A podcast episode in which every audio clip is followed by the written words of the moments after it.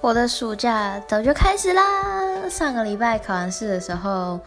嗯，我一而再、再而三的重复，对我就是去了葡萄牙，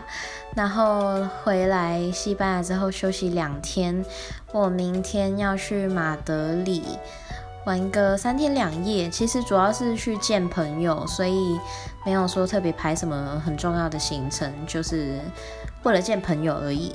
然后过没多久就回台湾，回完台湾之后，呃，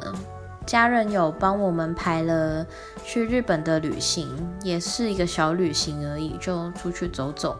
然后，呃，因为我是香港人嘛，所以我到应该到八月的时候会回香港一趟，回完之后又再回台湾，然后又再准备，呃。去呃，就是到西班牙继续开学的事情这样子。